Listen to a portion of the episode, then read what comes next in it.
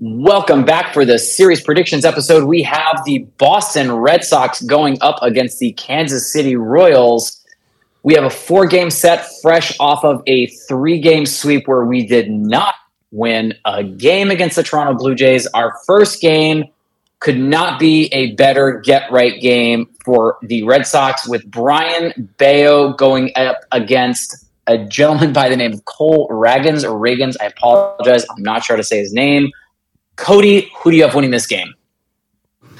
I mean, it's hard to pick against Bello at this point, right? He has been uh, this year's version of the stopper. Uh, the only thing I would say that gives me any sort of pause is the Royals are playing some pretty decent baseball coming into this. Uh, looking at all the pitchers coming into this series, uh, Cole Ragans is by far the the quote unquote toughest that we're going to face. Just looking at raw statistics, but I don't think it's going to be enough. I know the Royals have won seven out of the last ten. Uh, I still think Bello and the Red Sox uh, take this game. They got to be smarting. They got to be licking their wounds and coming out ready to fire. Um, you know, if you don't if you don't get right, you don't win these games. You can put a fork in the season. It it would be over. You know, it's just a four game set at home against Kansas City. You have to set the tone. You have to put this one away. I like the Red Sox in game one.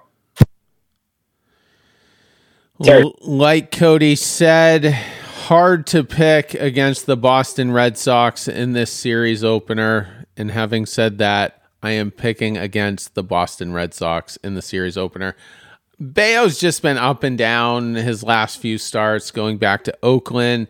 Hasn't looked that good. And even if Bello is fairly solid, I don't trust the offense at all. I mean, Yoshida in the last series uh, against the Blue Jays was four for 12, but it was very non consequential type hits. You know, there there wasn't anybody on, that. there wasn't uh, any extra base hits uh, that I'm aware of. Um, Duran kind of cooled off as of late. Not bad, but not, you know, not Willie Mays like he was, you know, the whole month of July. Um, so I just I don't like the momentum and um, this Ragans kid uh, has pitched pretty well his last few outings, especially in his most recent one against the Mets. Didn't give up an earned run, struck out eight, went six full innings. So I, I think there's a lot of potential here for a Royals upset. So I'm going to take them in game one. I've been very public and very honest about picking against Brayan Bello. I won't do it unless it's Spencer Strider or Shane McClanahan, and that will not change today, even though Cole Ragans, who absolutely has been awful as a member of the Rangers this year with an ERA of six, has somehow found it in Kansas City with 11 innings, 11 strikeouts, couple of, of starts. I'm still going with Bello. Bello's still the guy that I trust in game one, so uh, call it the Red Sox game one. Game two, we have Kutter Crawford going up against Brady Singer. Brady Singer has been hot and cold, but his last three performances, he's done pretty well. Cody, who do you have? Game two. Much like we can't pick against uh, pick against Bello, Crawford has been everything you could have hoped for out of what essentially started as a spot starter and turned into you know a main cog of this rotation. I remember watching Brady Singer in college and, you know, watching him dominate, you know, being a highly touted draft pick, getting picked up by by the Royals and thinking, man, like this is just the next step in his ascension. He's gonna be, you know, one of the next big things, maybe the next Greinke out of out of Kansas City. And, you know, he just hasn't figured it out yet. I don't think he gets right against the Red Sox. And um, you know, hopefully he kind of continues the upward trajectory, just, you know, make it make it a week later. Uh, I like the Red Sox in game two. So, Cody, uh, you said you saw him in college. Did did, did he go to Florida State? Uh, no, he went to Florida and beat the brakes off of us. Uh, oh, nice. Okay, I, I, apologize. Sorry, I thought that you're good, you're since you, you, you mentioned that, I thought he went to your college. Uh, Terry, who do you have going game two, winning? Game two, I am much more confidently picking the Royals uh, to win that one. Uh, Singer has been pretty impressive his last few times out in Yankee Stadium, the biggest bandbox ballpark, uh, you know, of all 30. Uh, he struck out nine Yankees on July 22nd, struck out 10 Minnesota Twins. The start after that. Uh, and then uh, most recently, only struck out four New York Mets, but pitched for eight innings, only gave up three hits. The dude is kind of rolling, and Kutter Crawford can't pitch at Fenway. He's got an ERA uh, right at 6.00. And I just, I'm not a Kutter Crawford guy. I'm really not. And I'm going to take the Royals to, to win game two. Uh, Brady Singer has been doing not that great away from from pitching at Kauffman, but given what we've seen him do in his last couple of performances, went eight innings against the Mets, which has a depleted team as far as the rotation is concerned, only allowed three hits. He hasn't allowed a home run in his last three, and he's only allowed two home runs spanning his last seven games. So I really would like to give him the benefit of the doubt. He hasn't had the best run support behind him, but I think he'll probably have his own get right game in this one and win his second straight game.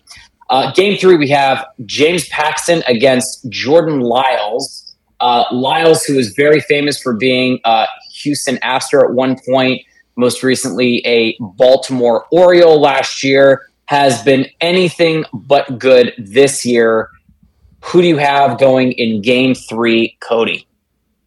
I mean, the definition of insanity is is doing the same thing and expecting different results, right? You know, every every series, every Red Sox game we watch, I'm like, oh, you know, we're still the Red Sox. We're still going to figure out a way to win this game. Fresh off a sweep uh, the wrong way. Uh, I like the Red Sox here. You know, Lyles pitches long enough to factor into the decision. He's three and twelve on the year, six twenty four ERA. Um, you know, last three games hasn't really gone well. New York, Minnesota, and Philadelphia. Um, five innings on average, more than three earned runs given up each time, um, up to five in, in two of those starts with low amount of strikeouts. Um, this seems primed to be the type of pitcher that the Red Sox build up that pitching count, get him out of the game early, and you know in a four game set you can really tax that bullpen. And um, you know I, I think the Red Sox take game three as well. Terry. I will finally take the Red Sox to win a game here. Uh, Paxton did not look good, and and I've always said that Paxton will struggle with his mechanics at times, and you're going to see some inconsistency. We certainly did see that against the Blue Jays, but I think he will dial it back in against the Royals, and the Red Sox have have tattooed uh, Lyles in the past, so. Uh, nothing complicated about this one. I'm taking the Red Sox.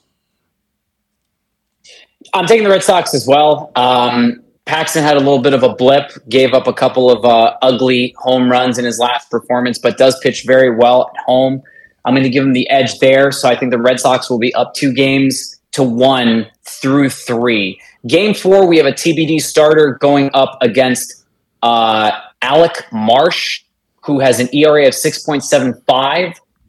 Cody, who do you have winning game four? I have the Royals winning game four strictly because Alex Cora refuses to manage the bullpen in any sort of comprehensible uh, manner. And if we have an entire bullpen game short of, you know, Bernardino to Pivetta to Martin to Jansen, which, you know, at this point could potentially be tapped in a four game series, um, there's just too many variables. There's too many touch points for Cora to get his fingerprints on. Uh, he's completely lost my trust. I like the Royals in Game Four.